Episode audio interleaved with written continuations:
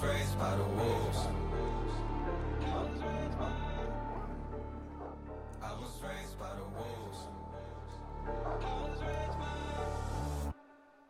I was raised by the wolves. Eight to they fool.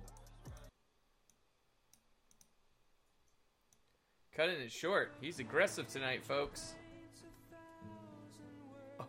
Sandy, God, what is this? what are you doing to me? drink it in. It always goes down smooth. What a beautiful view, Mr. Burgundy. I know. I love this city. It's a, it's a fact. It's the greatest city in the history of mankind.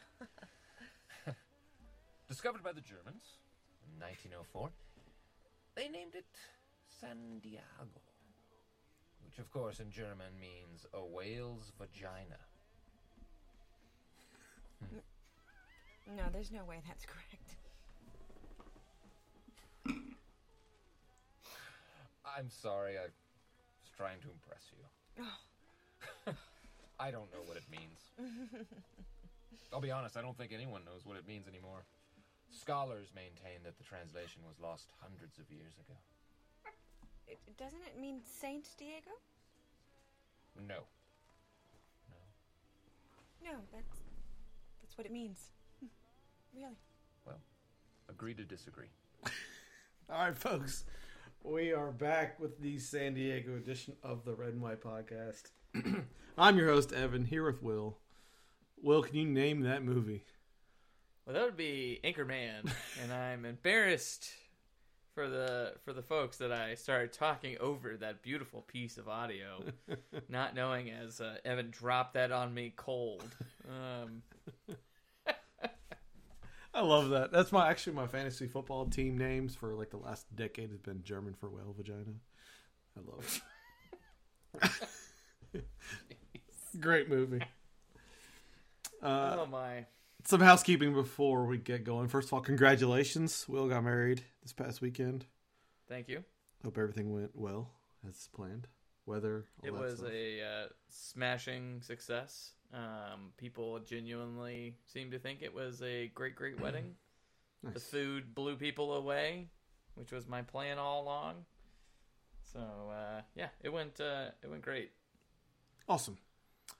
Secondly, the podcast hit a milestone the other day, and I shared it. I'm not sure how many people saw it.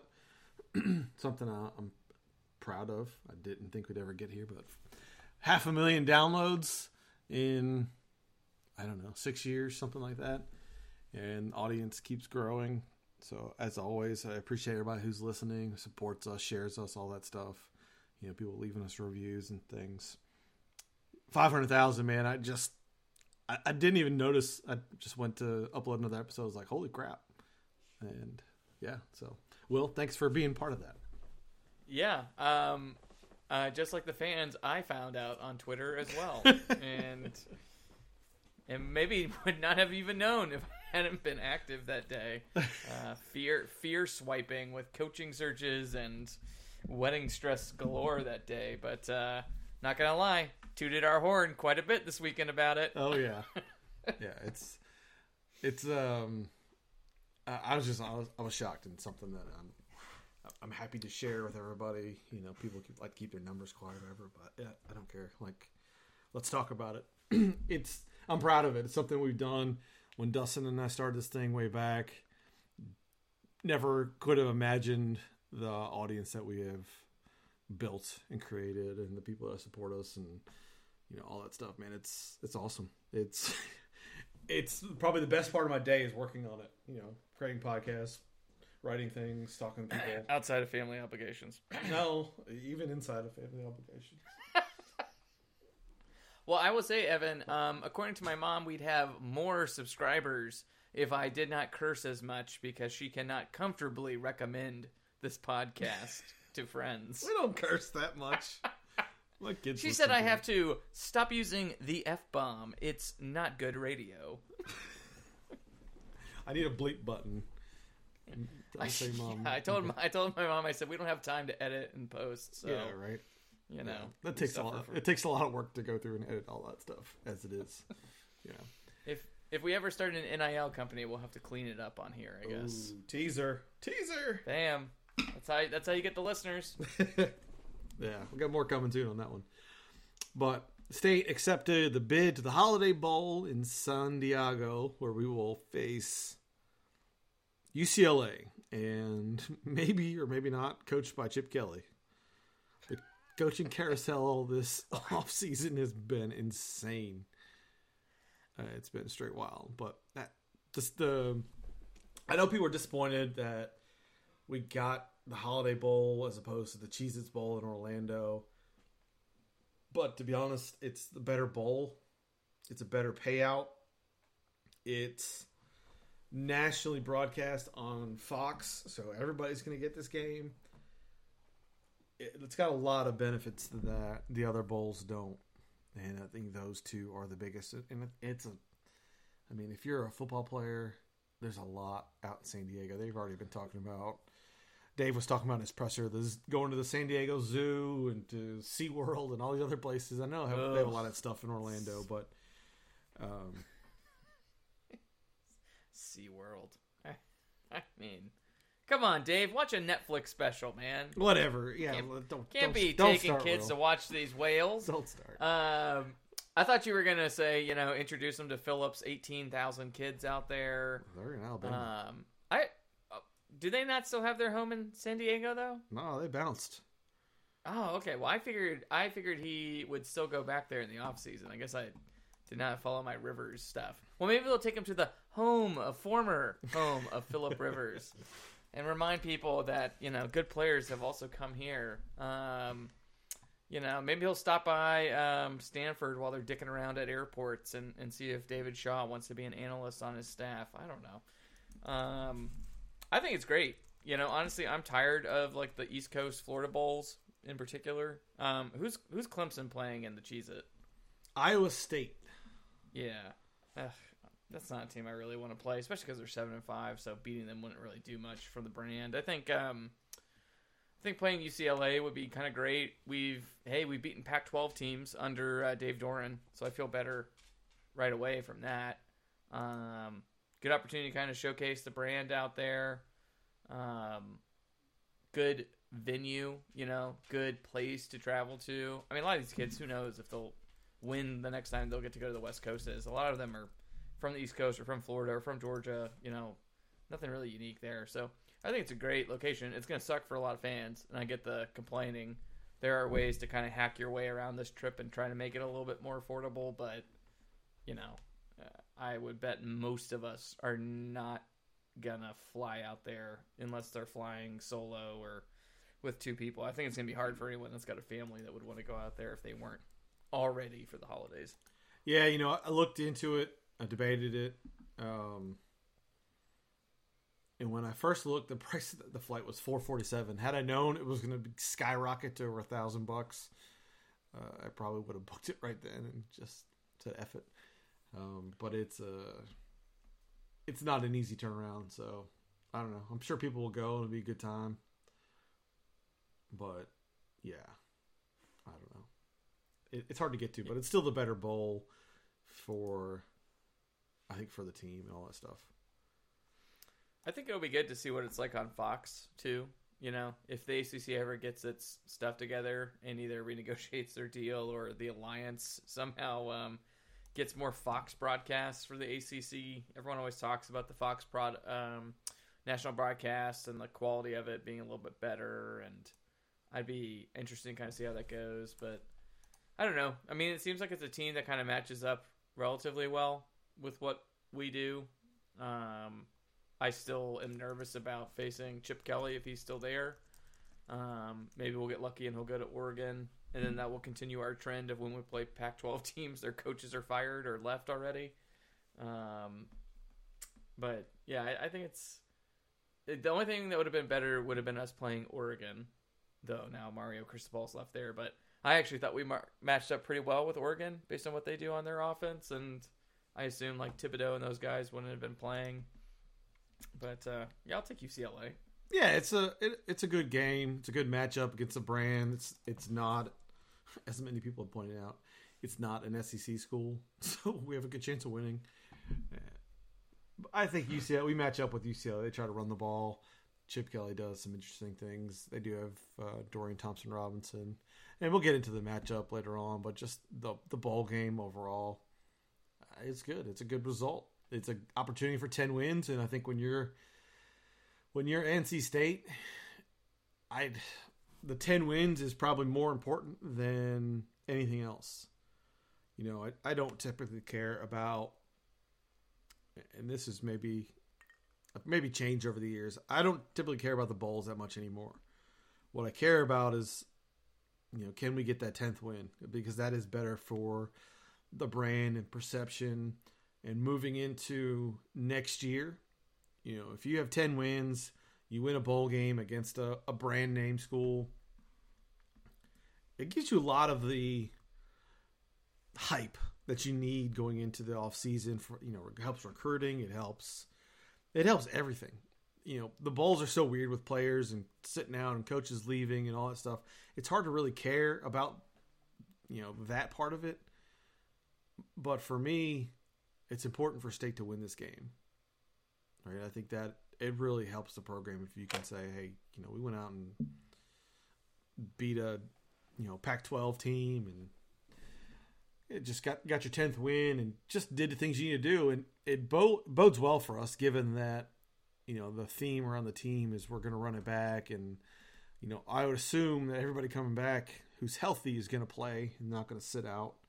You know we don't we aren't going to be in that situation.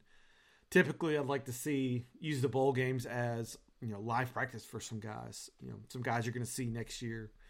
You know maybe offensively and things like that but the tenth win is is really important for this program at this point where it is.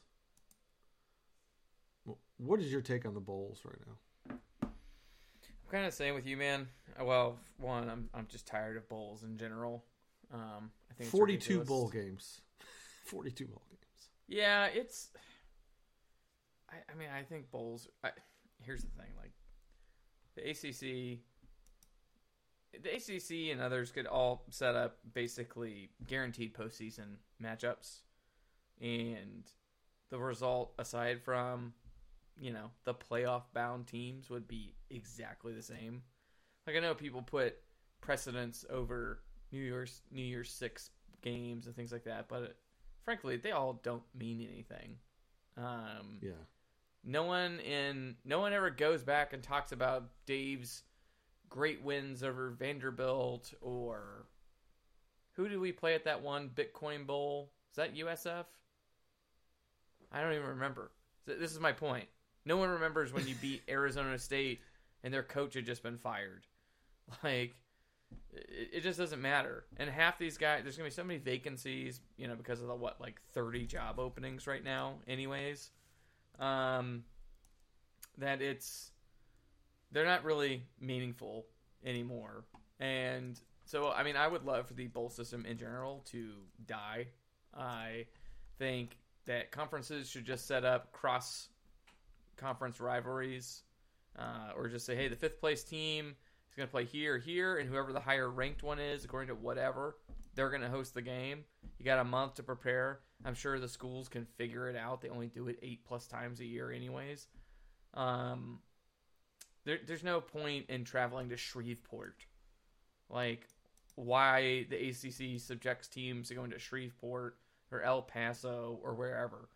Like, it, it's it's kind of nonsense to me. Um, all this in order to give people like a couple hundred dollars of merchandise from Belk. Like, it's stupid. So I, I hate bowls. Just give me regular football games where the schools host them. They split the revenues. There'd be more money for them that way. Their networks could just take all the money. You could cut this nonsense bowl crap out. That's how I would run things. Um, so I don't care about bowls. I just want to get ten wins so that in the future I can say, yeah, we said they're gonna be ten and two and they were ten and three. That that's what I want more than anything. You know, it's Um, um to me. I I don't know, like I completely lost my train of thought where I was going to go with that one. I blew your mind with those Yeah. concepts. You know, I, I don't know. There's really not much to really gain. Like you said, maybe you'll get to see younger guys play, but like watching younger guys play against Texas A&M a few years ago didn't do us any good. It told us that the team was going to suck. You know, so like there was some good there, I guess. Um, you know, the Kentucky game, right? Like you're missing all those players. You've got opt outs, injuries. Uh, You know, the only thing you could have taken away from the Kentucky game last year was, hey, this defense looks pretty good. But Yeah. Kentucky was also one dimensional, right? Then they had issues with coaches and things like that. So, you know, to me, I would much rather the teams all get together and kind of just prearrange this stuff, unless you're going to be in the playoffs. And then, you know, you could easily figure this out. You got a month to figure it out. I just think there's a better way to do it. Yeah, what I was gonna say was, I know some people use, hey, but they made a bowl game as, you know, a success metric, and I've been on, been on record for the longest time saying that that is not something that I think is, it shouldn't be coming to account, right? It shouldn't be hey, they made a bowl game. That shouldn't be a validation that you're doing a good job because there's 42 freaking bowl games. That means 84 teams are making bowl games. And I think that is ridiculous. So if anybody ever uses that that hey, you know, so and so is doing a good job. They've you know, this is their sixth straight bowl. Doesn't mean anything. Just means you're average. So eh, that's where I was gonna go with that. I, I heard somebody say that the other day and I don't even remember, remember if it was in regards to Dave or somebody else. And I'm just like, that's just not that's not the thing I care about. That's not just a, that's not a metric for me, you know. So Yeah, I think don't, don't get caught up in that. I think nine or ten win seasons is a more important metric personally. Um, I think getting consistent, consensusly well rated consensus uh, recruiting rankings are important. Factoring in transfers, things like that. Like I, I just don't care. I mean, I mean, the bowl game. It just it, for most people, it just really doesn't matter. And there's, like you said, there's so many of them.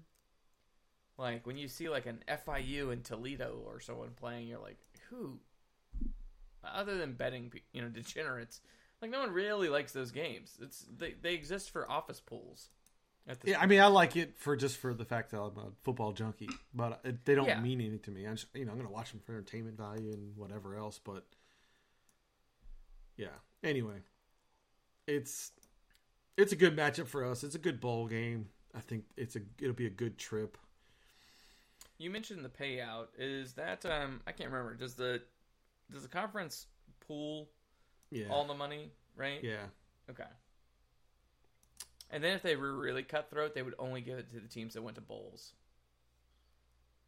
That's that's how I would do it if I was the ACC. yeah. I, I get like you aren't performing well, get in, Right. get out of here. right? Yeah. I mean, why are you benefit? Why is why are we letting uh, Duke, you know, get some of our money? I don't know. so that they can get Tony Elliott. This is a trade, okay? We're tr- we gotta incentivize them to hire uh, a Clemson coordinator. How you know what? Yeah. That's this this just proves James Henderson's point. Why would a Clemson coordinator want to go coach at Duke? It's because all you got to do is have a pulse in that program, and you'll be there forever. Cash and checks, or getting fired like Mario, or not Yeah. Mario, Manny. The I main thing I is, don't get Tony Elliott there, but that's Yeah, I don't either. They need, and I know he hasn't torn it up at Charlotte, but they need somebody like Healy, or they need somebody that's going to run a triple option, or just bring something different to the table. And do you get that with Tony Elliott, or you just get more Cutcliffe? I don't Yeah. know. Yeah, I mean, because honestly, like his offense sure hasn't been impressive this year.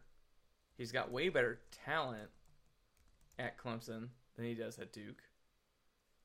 So, uh, wouldn't I don't know?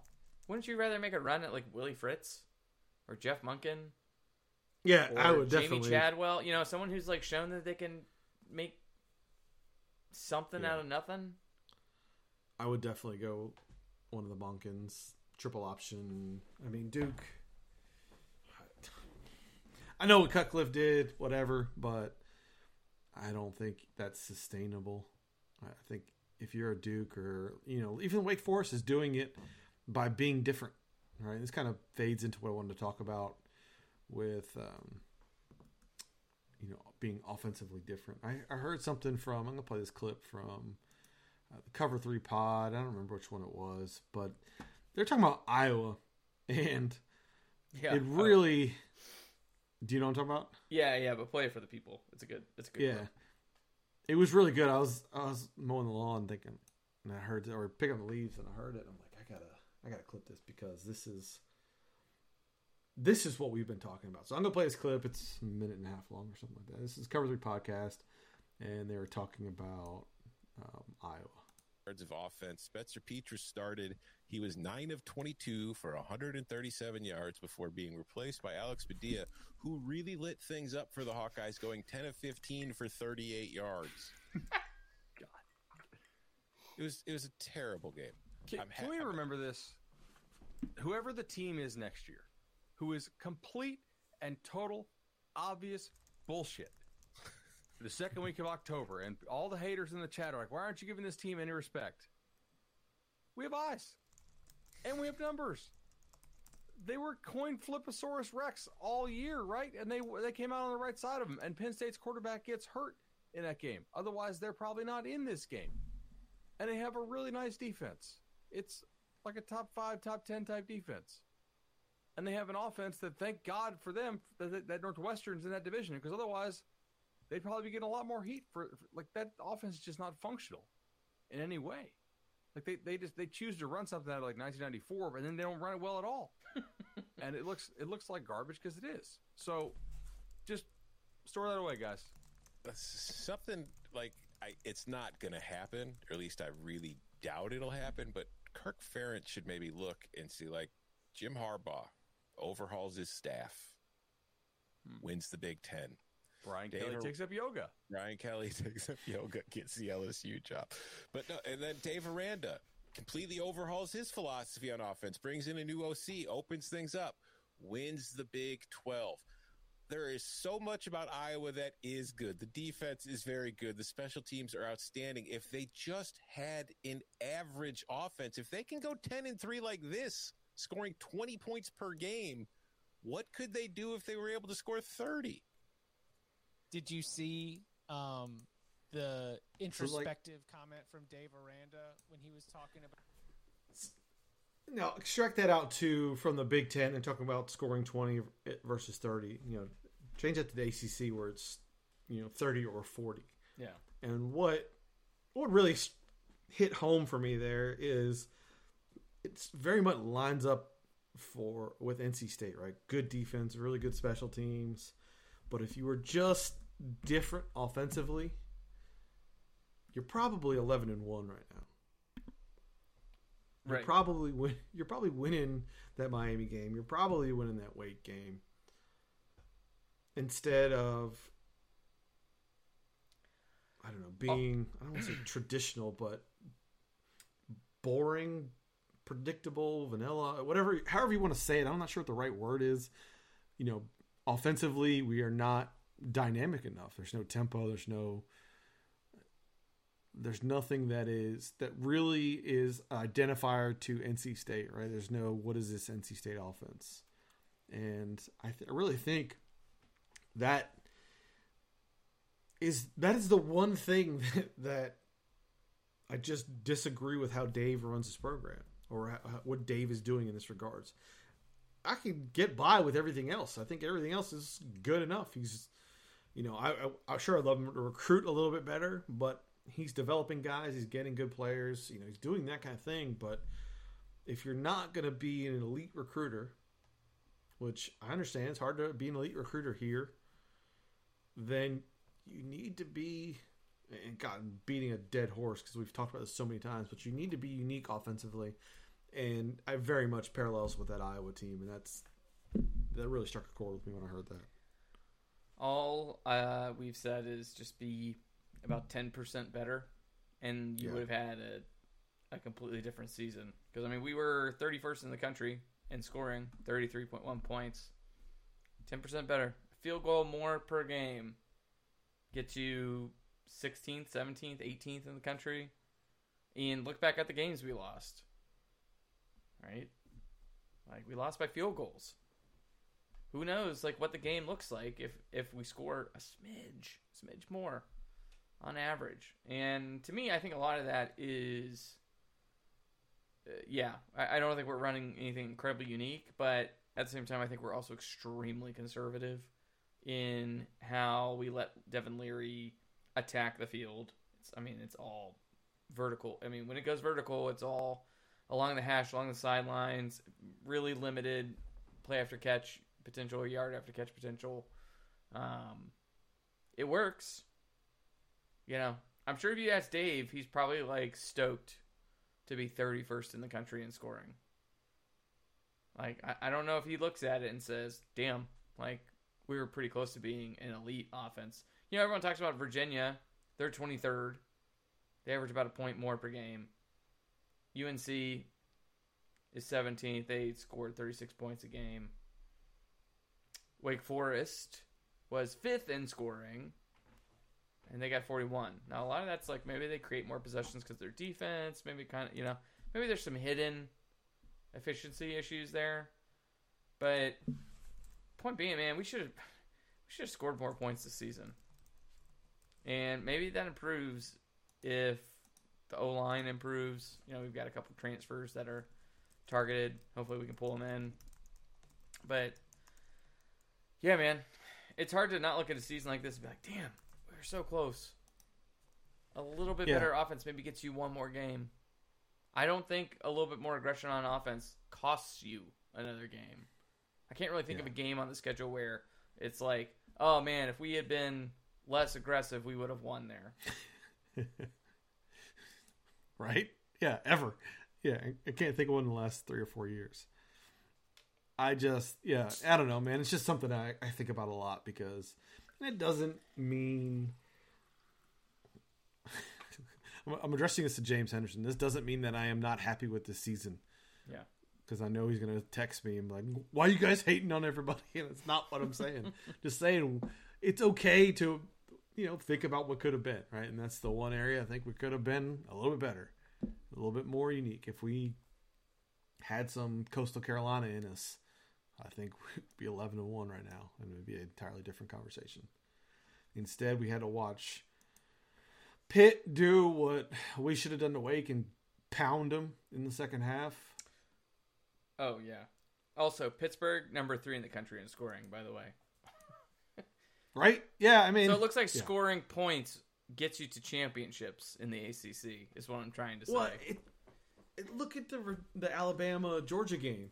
Georgia's got the unbelievable defense. You know what beat them? Better offense. yeah, number it's four just- in the country, Alabama.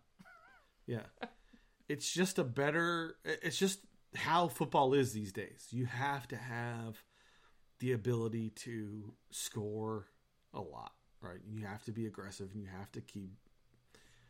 That's how you put pressure on teams. I, I really believe that's just how this the game has evolved, and Yeah, I mean, fact fact check me on this, right? Ohio State was number one in scoring.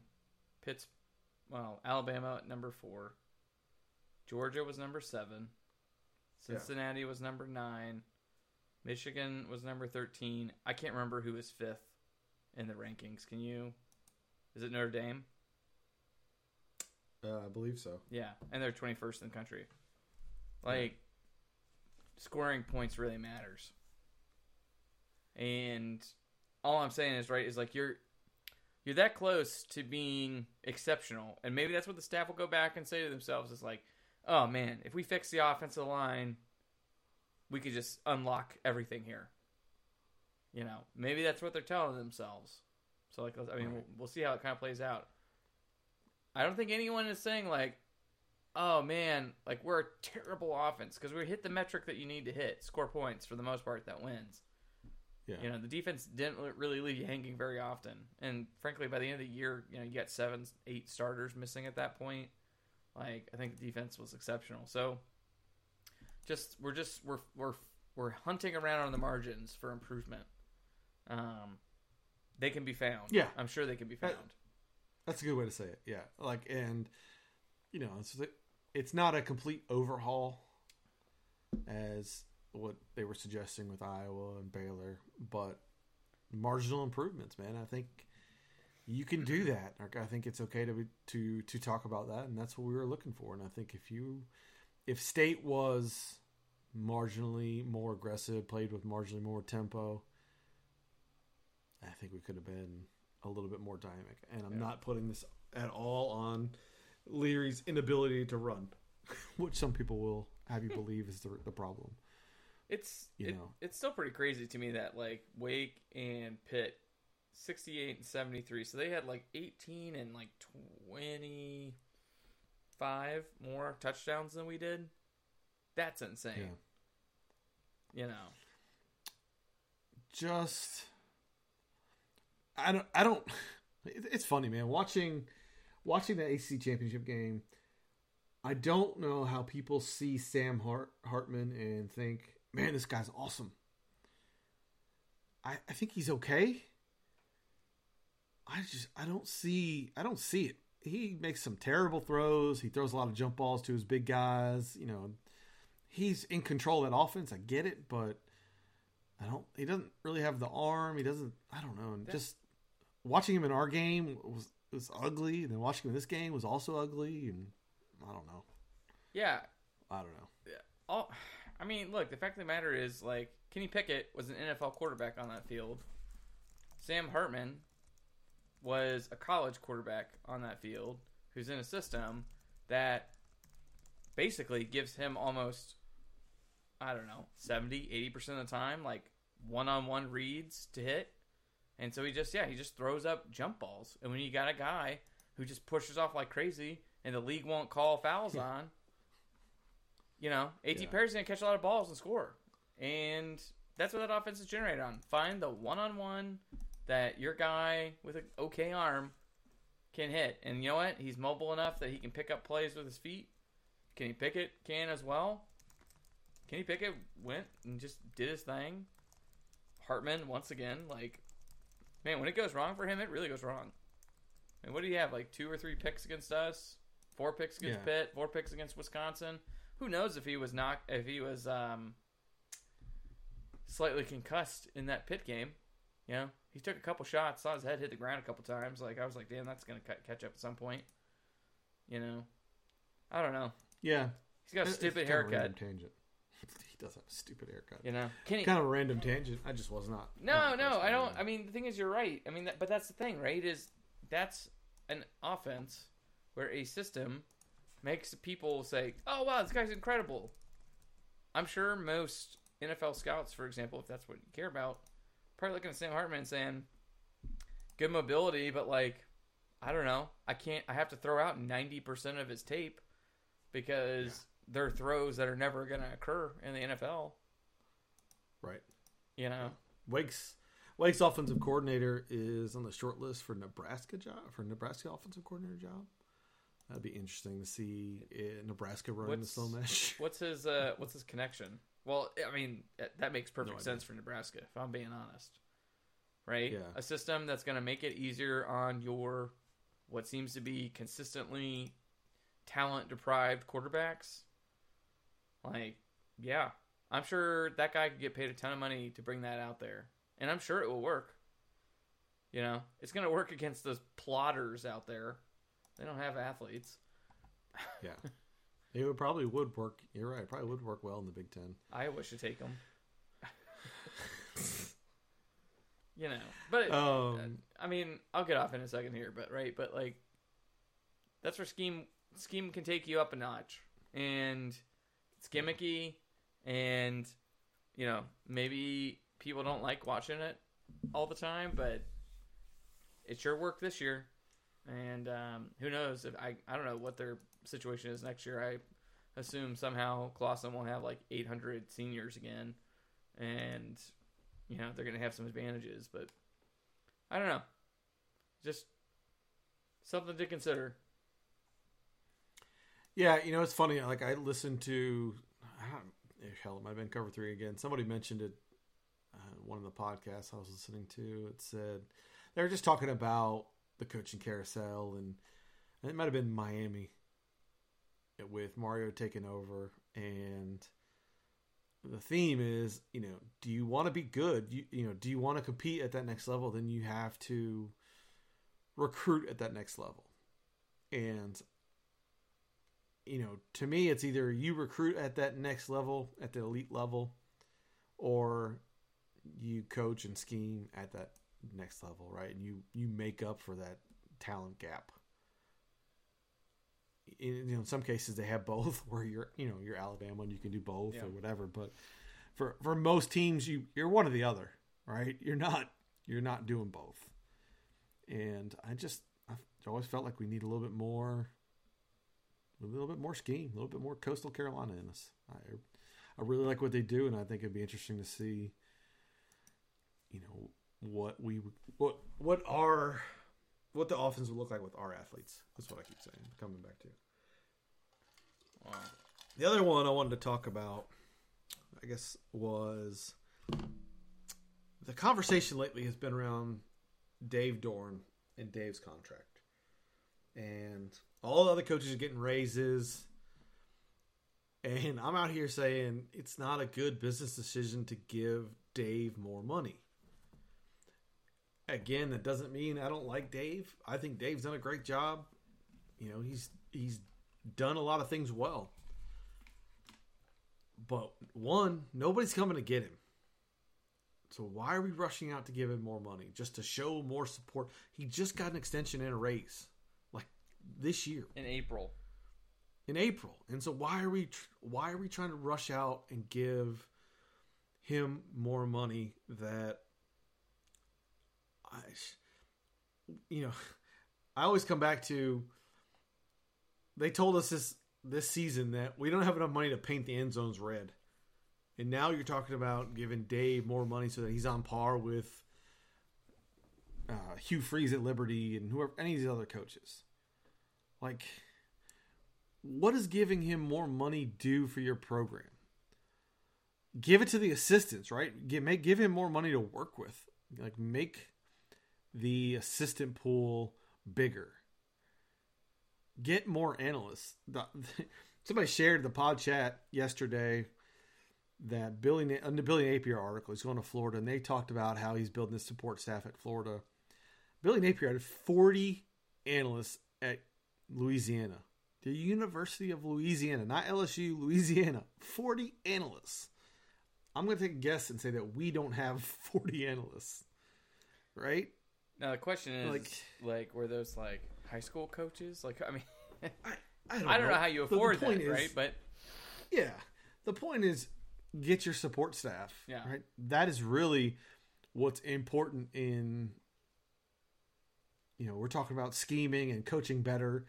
That's really part of it. That's a huge part of it. So I'm all for putting more money into the program. I don't think you get anywhere by just giving it to Dave Doeren and saying we're you know, we're showing our support for you. I think that's a stupid move. It's a dumb business decision. Nobody's coming to get him. Maybe next year, and if he has a good year next year, then you say, "Okay, Dave, you know, if you want to stick around, here's a new contract. You know, a big bump. You had a great year again. You know, you can do all of those things. Doing it now, I think. What happens hypothetically if you give him a big raise now? Devin Leary decides to go pro. You're starting a freshman quarterback or starting a first time quarterback next year. And you go seven and six. And people are irate, yeah, you know, and you're like, we just gave you a big raise and this is we get seven and six. Like it's it's stupid optics. See- it's it's unnecessary. See, I thought that they did the raise in April. They had a good year previously. Before everyone started coming back, next year was supposed to be the big reset year. You're gonna be breaking Yeah. it. You were gonna be breaking in like an entire new defense practically. You were gonna be losing Ekwonu. You're gonna lose Emeka.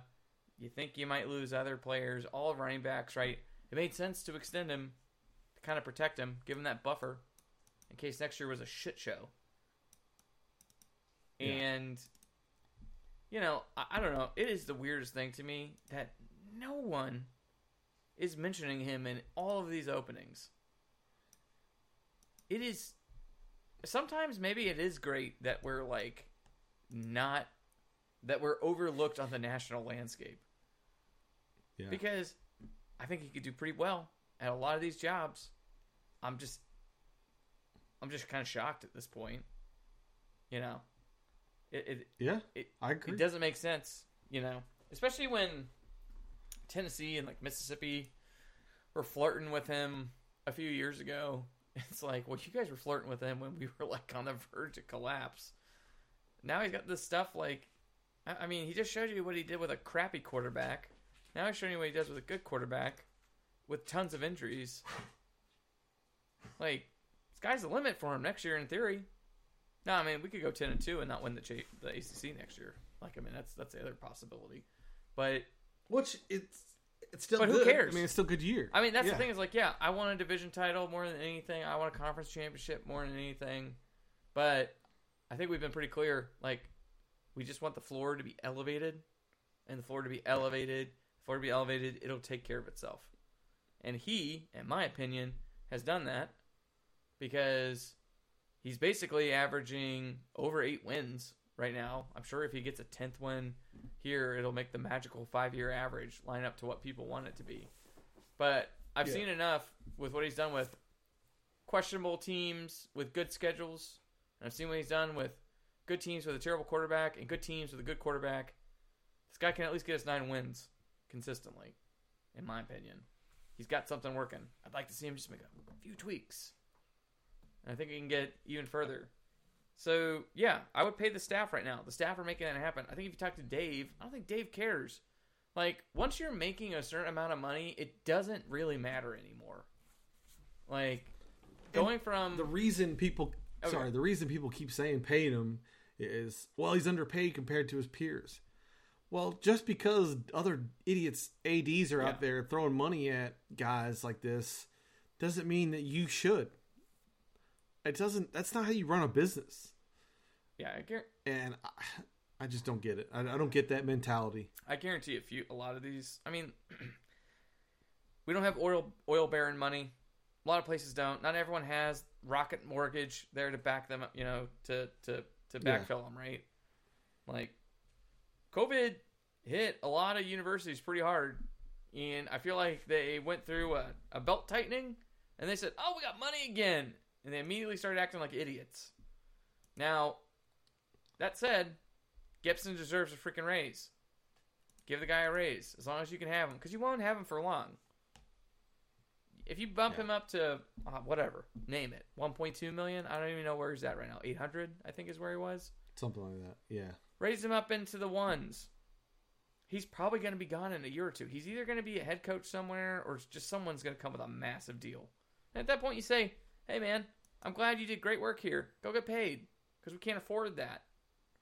Or yeah we're gonna find the money because there's ways to find money. But I- Yeah. I, don't know, man. I don't want to pay a head coach eight million dollars a season. I don't think. we have got oh, sorry. No, I was just gonna say you're right. Yeah, we've got so much other stuff to fix Yeah. and improve and needs. We got a scoreboard with a giant panel out in the middle of it, right? I mean, it's we've got a lot of things that need to be improved, and people are out there talking about throwing money at Dave Doeren's the best thing. There is a. I don't get that. There's, in my opinion, an extremely limited return. The more you spend on head coaches, it's everything behind them. That's where the money needs to go. And I think a smart guy like Doeren, if he wants to stay here for a long time, would say, "You don't have to bump me up too much. Just I- we gotta we gotta take care of inflation, but get these guys. These guys are the ones that are all doing the work behind me. He's just the CEO, and he's not so special as a CEO that you have to be worried about someone coming and be like, "I'm going to give you ten million dollars to come coach somewhere."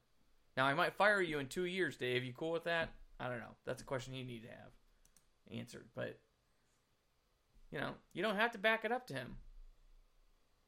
Yeah, I, and I don't, I don't get understand that people are people think that you need to right now. It just it doesn't make sense. There's just so many other needs and and it's not a knock on Dave, right? There's these things can be true.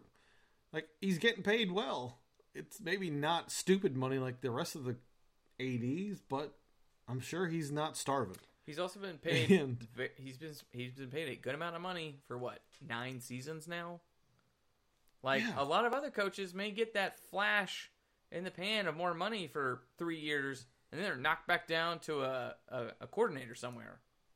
This guy's been raking it in. It'd be interesting to see the uh, lifetime earnings of Dave Doeren versus peers during the same nine, ten year window. I bet he's doing pretty Yeah. well. And I bet he does not care. He does not strike me as the kind of guy that lives like ostentatiously. Hope that's the right word. Like, Yeah. No, he doesn't. I, I know where I've seen his house. I know where you know. I mean, it's on the golf course. I know where he lives. It's it's nice. It's not anything over the top. It's what you expect from Dave Doeren, right? He's he's he's a dude. He's. I mean, it's. I don't know. Like I just.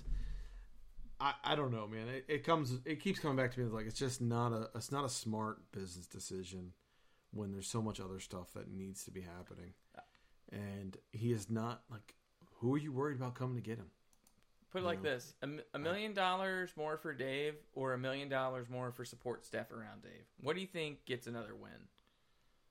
right And- give me the staff Like, 100%. yeah like what and that's what i would like to know you know we asked this maybe in the beginning of the season what what does dave need right what does he want and i i would get i would bet that more money isn't top of his list like it may be personally maybe his agents out there trying to get him more money Well, that may just that But I'm- just I'm trying to sure get that you- agent more money if you think about it. Yeah, that too. Right. Uh, but I'm sure if you ask him, he'll be like, "Yeah, you know, I'd like to get my assistants more money, or I'd like to get, you know, better facility here, or you know, a slide, or I, I don't know, like any of these things. You know, I'm sure there's some stuff that he wants: more analysts, more people to help, more recruiting staff, all these things that are important now that the game has changed in that regard, right? It's like NIL and recruiting's different, and you need more support. And so, I think there's a better a better way to spend that money than just blindly throwing it at the head coach. That's you know that's been my argument. People are like, well, I'll just pay him every you know. Hugh Freeze is getting five million dollars. I don't care. Again, I don't care. mean, there's going to be certain unique situations out there where there's a boatload of money at a place where you don't think there should be a boatload of money, and they want to go burn it on a guy. I mean, what did Hugh Freeze even do this year? What was his record? Like, Seven and five Right. or something. Maybe. you know, look at what Texas just spent for uh, for Sark, and they went what five and seven. You know, like sometimes the market is stupid, and it's okay to sit back and say this is really stupid. It's not. It's not sustainable. So we'll kick back here and wait. And if Dave Doeren gets hired away, I bet there's a lot of good coaches out there that you could go pick up for th- the, the exact same salary. You know, Yeah. there's a lot of hungry dudes at the level below that will be just happy to come play in the ACC and take over mm. a program where Dave Doeren's won nine or ten wins for the last three or four years. It's an easy sale. I just, I mean, people worry about the wrong stuff. Like we should be more worried about like the NIL arms race than we are about coach pay. Yeah, I agree. I just, I don't know. I, I want somebody to explain that to me, like why this is a good reason, and articulate it in a way that makes sense, other than well, everybody else is getting paid because that doesn't do it for me. So, yeah, that's one of the things I wanted to talk about because I think it's it's weird. It's a weird. The coaching cycle's been weird, and then now having this conversation about giving Dave more money. Like performance, everybody's like, "Well, he had a good year." Okay, he's got bonuses built into his contract. You have you have performance incentives for this reason, right? You have, you know, he gets this win, he gets one hundred and fifty thousand dollars. All these like, why are you? Why else? Why do you have contracts if you're your your actual incentive is actually to reward him with another contract. Why do you even put performance incentives in there? I, I don't know. I don't understand that. So you know, we have faith in we have faith in you, but we don't really have faith in you. Is what I always like in those two. And uh, Yeah. then they can say his max value or his max contract is worth X, and then you look at and you say, oh well, forty percent of it is bonuses. So whatever. That's them managing budgets and getting around it. There's there that's a that's as much probably a game being played with budgets and um, maybe some kind of like you know approval processes internally, Yeah. right? Um. Well, what is this? I we whoa, hold on. Sorry, I just saw that. Not only is Valdarius Payne one of our former guys we were really after in the portal from Nebraska, but someone just said Jamious Griffin is entering the portal. Jamious Griffin from Georgia Tech could never get on the field is now in the portal. And then someone wrote, "Oh man, if Austin Blasky enters the portal," and then another person said, "That would be a triple play." Shout out to Grill Out on IPS. That was good.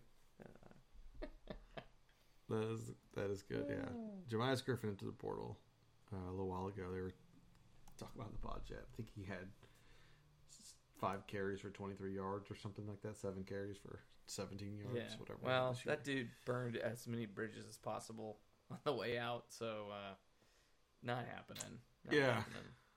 the the other guy in the portal or the other guy soon to be in the portal is the one is the one we really want. Um, I forgot where I was, where I was going with that, but yeah, I don't Speaking know. of the portal, I don't know. Do we want to talk about we're like way over on scholarship numbers, so expect portal numbers to surge with NC State guys, but don't take it the wrong way, fans. yeah, I mean, we're ten over, right? I mean that's essentially what it, what it comes down to. We have a scholarship chart on the site. If you want to go check it out, redwhitenetwork.com slash scholarship dash chart. And it shows you exactly who's there, uh, who's, you know, what positions, etc. We have a bazillion tight ends and wide receivers. And I went through the other day and kind of, I don't know, freed up some space. I took my highlighter and marked out who I thought, you know, what was going to happen. Uh, I put it in the, the pod chat. I don't know if I can find it, but yeah, Mario Love entered the portal. It was our first guy. We were one of the last schools to have somebody enter, and like he tweeted out, "I just want to play," and I get it, right? Just you know, if you're not going to get on the field without everybody returning, guys like that are going to leave. And he was important to the recruiting class where he held everybody together, or you know, got that recruiting class going, got the excitement and and all that stuff. So you know, you have a kind of a glue guy leaving, but guys just want to go play. And you're going to see some other guys leave too. Some that got a lot of playing time this year. Right? I think you'll see some guys go pro, some transfer. I just there's just not much space and the NCAA really needs to up the allowance, right? They only extended the COVID year for last year which is stupid. You need to let this these classes work their way through so that you know it should. There's going to be three more years of this Yeah. I would have, if I had been the NCAA, if I had a backbone, I would have extended it by either five scholarships or ten, and every year it would reduce by Right. one or two, and then you'd have five years to work this problem out slowly and right size your rosters. It would give people an opportunity, but instead of doing what was best for the athletes and allowing them to stay on scholarship longer at places, the NCAA is more happy to see them get booted into the portal and either never find a home or go down seriously multiple levels in order to find a place. Um, you know, I, I just don't understand why we have an NCAA at this point. It, it's it's it's clearly not designed to help athletes anymore. Um, Yeah, I just think it's stupid. there's a ton of guys in the portal, like a ton of guys in the portal. It's Well, wild. I mean, and that begs the question, right? If if if NC State was maybe more uh, on top of its stuff, as far as NIL, and maybe had like reached out to certain people and somehow figured out a way to gin up, I don't know, like four hundred thousand dollars. They could have taken ten guys that are quote unquote on scholarship right now, and said, "Hey, you have to be walk-ons, but if you stay on as a walk-on here, you'll get forty thousand dollars in special scholarship funds from our NIL deals." You know what? Like Yeah. they, there's ways around this problem, and if state was a little bit more creative in that department, maybe we wouldn't be facing this this kind of uh, surge that's going to come at some point. It'll either be, I guess, I don't think it technically has to happen before signing day. Um, so I guess we could have early signing day. We'll be ten over, go to a bowl. Guys will figure out, oh hey, I'm not playing in the bowl, and then they'll bounce. Is my guess. If they don't do so beforehand. Yeah. But there, transition.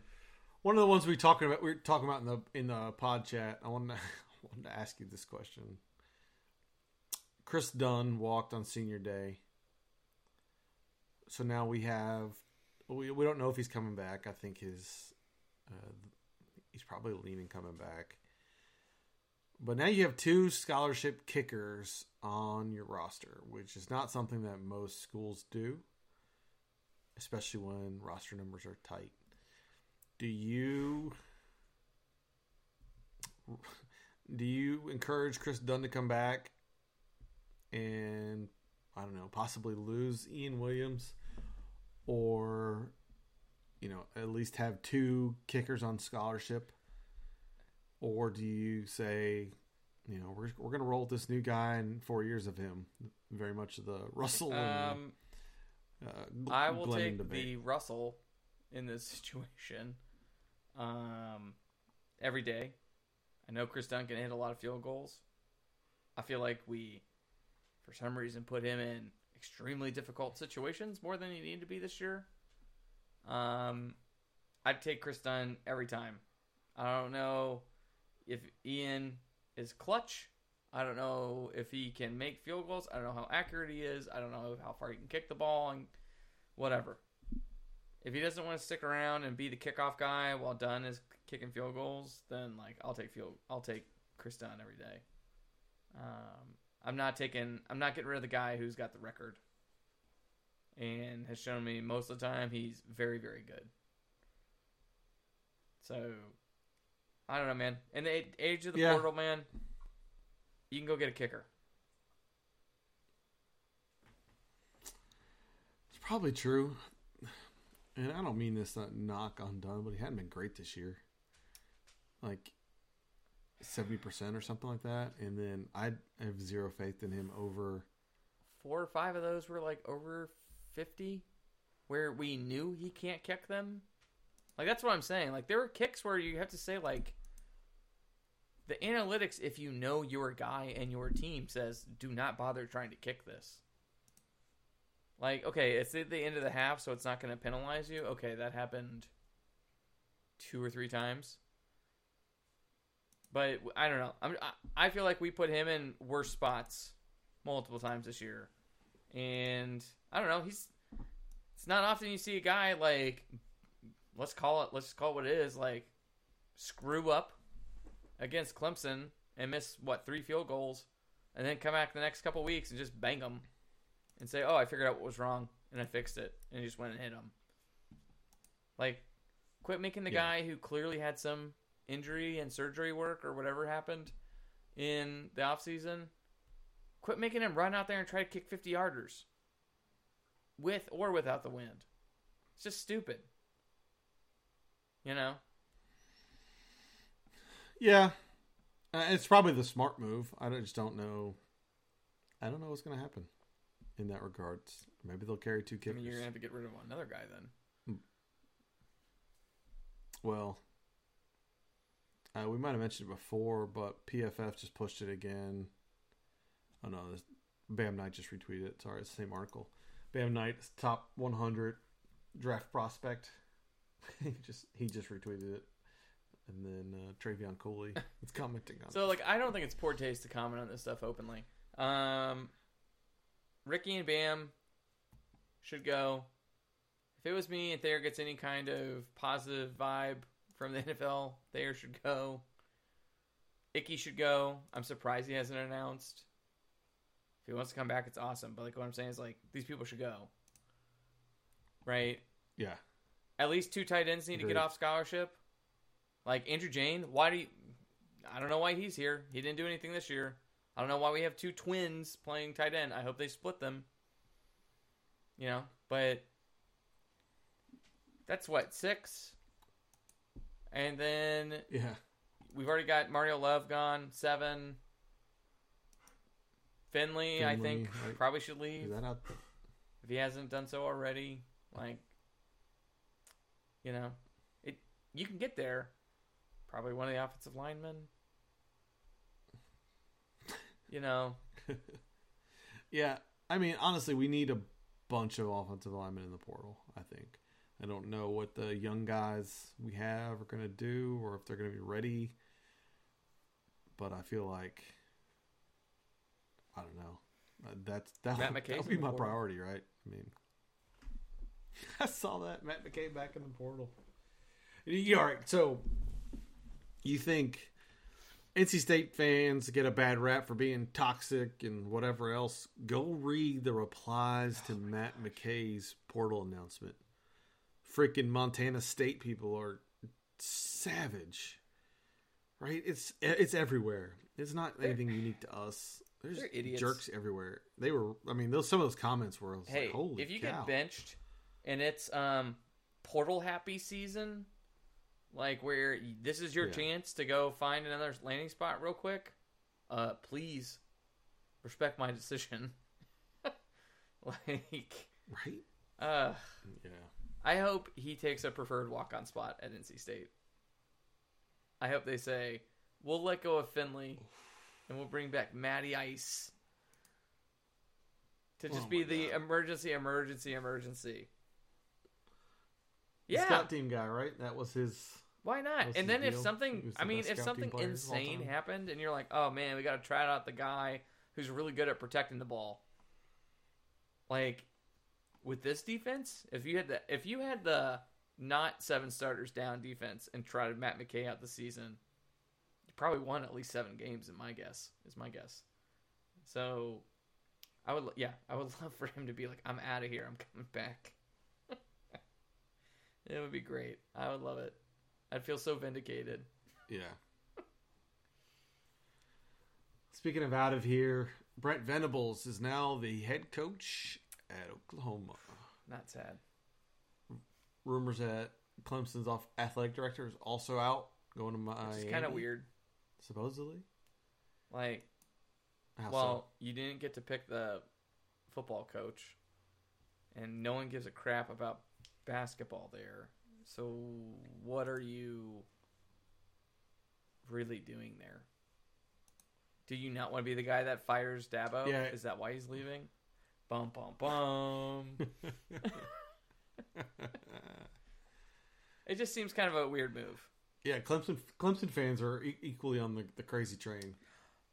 They went, what they go nine and three this year, and people are berserk with how I, I mean, it really just feels like if they had uh, recruited a little bit better offensive line and slot receiver, they would have probably at least had ten wins.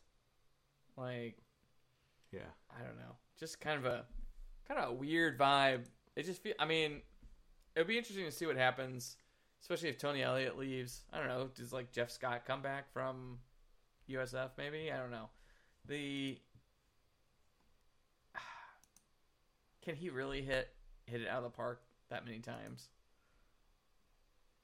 Like Venables was clearly a special know, man. defensive coordinator and able to process Yeah. information extremely fast and steal signals e- extremely quickly, and then get that information to his players. You know, be real interesting to see what happens. Everyone's always said like Dabo, hey man, Dabo's only so good because of his coordinators. If he gets this wrong, even slightly, you know, then are they just a nine and ten win team? Are they just are they much less of a juggernaut unless they get a an, an elite elite quarterback every time? Venables coached in eight national Wild. title games. I was like, holy, yeah. Well, I didn't put wait, that eight eight national title games. Oh, what? When he was at Oklahoma? Yeah, Okay. yeah, That's- yeah. I was yeah. like, man, how many did Clemson have? and Clemson six six at Clemson, two at Oklahoma. I think. Wait, Clemson was in six national titles. yeah, Good I think that's what it was. Six playoff. It's got to be something like that. That's what the number that I heard was. Yeah, they've been on a roll. Yeah. they've been pretty good, but starting to see some some chinks in the armor, right? I mean, starting to see that Venables leaving, Tony Elliott being mentioned with some jobs, Jeff Scott's already gone. I'm curious. I'm curious what this does for Clemson. It's hard to maintain that elite edge for so long. I thought Cover 3 had an interesting comment about how basically their hit rate on their players being absolute studs and being the equivalent of like Alabama recruits without necessarily being Alabama recruits was borderline unsustainable. And you finally saw a year Yeah. where they didn't quite hit it and everyone could kind of take their shots at them. Um, I don't know. Like, do you think you know he was innovative and brought in um, Chad Morris, right?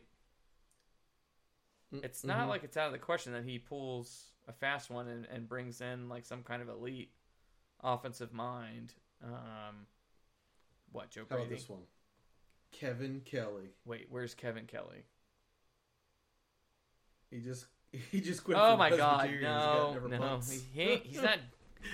Well, wait, when It's he brought in- in when he brought in Chad in Morris, South was he coming straight out of high school at that point? No, he was at Arkansas State, right? I yeah, I yeah. think he was at I mean, I, I would look for him to do something like that and bring in, you know, someone to juice his offense back up. Um, and maybe that's why El- Elliott's leaving. Maybe Yeah. he told him he's like, "Hey, man, we can't run the same thing anymore, and that's all you know. So go get a head coaching job before I have to fire you." And maybe that's why he's looking at Duke or somewhere like that. I can, you know, and maybe that's why Radakovich or whatever you know is bolting too. Doesn't want to have to deal with any of that stuff, any more blowback. But you know, I don't know. It's gonna be amazing when Mario Cristobal lands in Miami and after two seasons has like the same record as Manny Diaz because that time is just gone. Mario Mario Cristobal, who got fired from Right? FIU. Like I don't think. Okay, yeah, they beat Ohio State this year, but I don't know. I don't quite see what's so special about Mario Cristobal. I hope it works out. he's he's a recruiter, right? And that's that's what they're banking on that he's going to come in and revitalize that recruiting. Why would that matter, man? Alabama is still going to walk in there and get their recruits. LSU's going to walk in there and get recruits. Florida's getting I don't recruits. Florida State will get recruits. Miami ain't Miami anymore. So how is it he's going to fish better But that's in that pool than being at Oregon, having a national brand equally, and only having to contend with USC? he doesn't have to go anywhere. Like Oregon, you're still Yeah. going into California. Miami is, The- and that's what I. That's what all the national guys are saying today is that this, if he recruits at the same level he did at Oregon, he's going to hurt Alabama, LSU, Florida, because they're going to have less success recruiting in there because he is that good of a recruiter in that area. So I think that is going to be the storyline to watch. And I think it's great for the ACC because the Coastal needs somebody that can, you know, win or be good and like just bring the level of play up, Yeah. right? And I just, I'm I'm here for it. I think it's it's exciting. I think, you know, they're dumping a ton of money into it. Yeah, they're giving a lot to to Mario, but they're also they're planning on building a on-campus stadium. Apparently, there's a high school stadium nearby. They want to tear oh, down Oh, yeah, and yeah. put up. Yeah, I heard that today. I mean, look, this is okay. This is setting up for what you need to happen. Okay, you need Miami to get serious. You need the ACC to say we're scrapping divisions, divisions, and you need Notre Dame to say well, here we are again with a pretty darn good record. We're out of the playoffs. And unless there's expansion that kind of pay, plays into their, their favor, they need to join a conference Yeah. and we can, you know, rewrite our deal, all that jazz, right? There's, I mean, it's not, you know, I don't know what Jim Phillips is doing. Like, I know there was all this kind of scuttlebutt before the season about him saying that, hey, or indicating that we were going to scrap divisions, increase to nine games at least, and, you know, improve the product. I cannot imagine another year where they say it's totally okay for the Coastal to be breaking in what five new head coaches. Four was it four? UVA. It's well, okay. Uh, let's see. UVA, Duke, Miami, Virginia Tech. Geoff Collins should be fired, Yeah, four and Geoff Collins. right? so that's that's that's five. That's four new coaches. A coach that's clearly going to get fired next year. And then, good God, who else is there? Pittsburgh is fine. That's six. Is that all our guys? Yeah. That's it. Yeah, somebody had tweeted my man um, Jeff from Talking ACC Sports put this out. He said it earlier today. The Atlantic Coast, the ACC Coastal will have four new coaches: a coach with a national title, and another with an ACC title, and Geoff Collins. and that made me laugh. Like he's a Georgia Tech fan, and they all hate Geoff Collins. Georgia Tech is losing everybody. Well, like he just Jahmyr picked up Gibbs what, like left. Tulane's Their offensive coordinator. Not a good sign for a team that Yeah. used to be triple option to be picking up someone with triple option stuff. like, not a good sign, Georgia Tech. Damn. Florida basketball just lost to Texas Southern. Or maybe they're losing to a 0 and 7 Texas Uh, Southern. who cares? That's, That's, that's wild. SEC. The um, we don't It's talk basketball. basketball. This is still a football podcast. Um, I guess what I'm saying is like Jim Phillips should say, we can't have one half of the conference super committed to football and actually delivering on it, and the other half being a complete train wreck. It's why people say the ACC brand is so bad. Blah blah blah. It's you know, you just have Mack. You have Mack Brown over there, and he's thrown away the best quarterback they've ever had. Like missed opportunities to elevate this league. There's no way you can risk having going into playoff weekend, as we just saw again. The SEC gets rewarded with this bullshit every year. You can't have a bad conference and two guy teams going into the title game where only one has a legitimate shot at getting the playoff. The year we had Notre Dame in there, we got both Notre Dame and Clemson in there.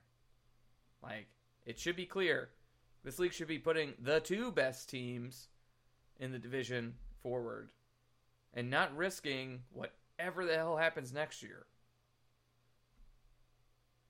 Like, what are you doing, Jim Phillips? Jim Phillips is about as quiet as Boo Corrigan is. He was on the I at least he was on the sidelines on the ACC championship. Dabo was at some. Raiders game or with the Raiders Yeah. coach. I can't remember where he was recently. Yeah, he was at. Was um, I don't know what he was watching out there. Gruden's probably showing him how to delete his emails. I saw someone said, "See, Dabo doesn't even know how the fucking transfer portal works. He's talking to NFL players thinking they can come there." Um, I just, I don't mind if you're quiet, you're carrying a big stick, but I need to see that stick hit something at some point. And Yeah. I mean, at this point, I've just like, just I've I've given up hope that Boo Corrigan does anything. I don't know what I don't know what we're paying for. Yeah, that's another topic for another day. I've been vocal lately about him. I don't know if I want to No, that's get fine. into that at the moment. But We've been going about an hour and fifteen minutes, Evan. Do we want to pause? Do you want to give me a break since I'm, you know, still recovering from my wedding? last thing, basketball. Not a great finish to the end of the Louisville game. I I don't know. Inexperienced. Cam Hayes took a bad shot. Jericole Hellems should know better. Airball the pull up jumper with ten seconds on the shot clock. I'm still not ready to talk about it. I'm watching basketball. I just I'm still in football football mode and Nebraska game was good though. yeah, that's that Nebraska game was wild, man. That was really, really insane. Dereon Seabron again. I've said it all year. He's worth the price of admission. You don't get to see a guy like that very often. So if you get a chance, go to go to the game and- and just watch Dereon Seabron. He's awesome. He is so good. Yeah, could you So, imagine playing yeah. horse with these guys? I mean, I, I'd beat Seabron on a horse as long as he couldn't dunk the ball. That's why you'd lose. we need to get out here shooting. If, if he if he gets a give him another year, if he can if he can really refine and his shot's not bad. He's a really good free throw shooter, so I know he's got it in him. But if he can ref, refine that deep ball jumper, oh boy, Evan, if I told you you Watch had to out. pay five hundred dollars to play horse with the NC State basketball team, would you do it? Like, no, if I gave you the If I had opportunity, and to, said, "Hey, you or want to play horse with the basketball team? It's five hundred bucks." How many? Yeah. How many people think you would do Yeah, that? that'd be I'm fun. just just taking a quick swag at how much I think we could just raise. I don't know. You could probably get at least two hundred people At people some point, wanna do that exactly. At some point, yeah. Just a little food for thought.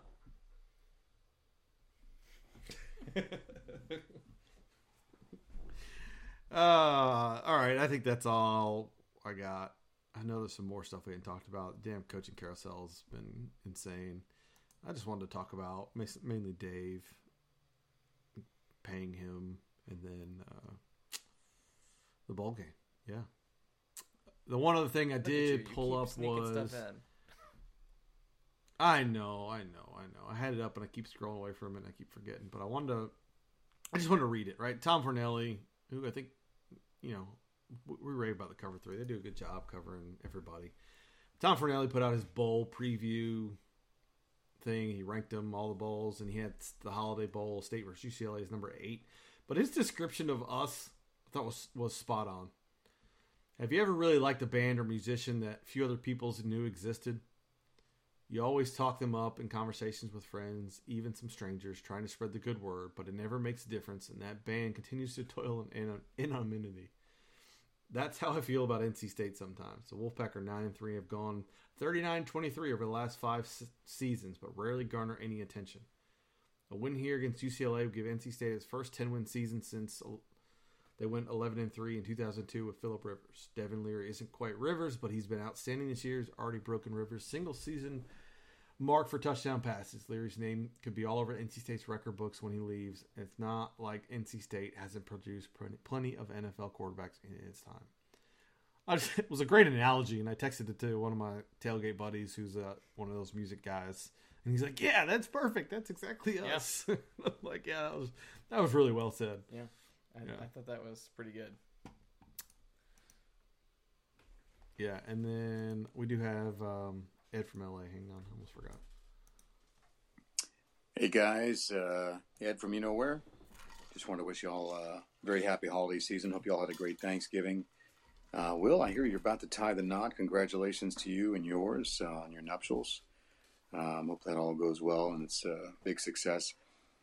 Anyway, um, I see NC State is going to play UCLA in the Holiday Bowl. 75% of that crowd is going to be uh, pro Bruins. Um, my wife is a Bruin, and half of my in-laws or outlaws, whatever you want to call them, are Bruins.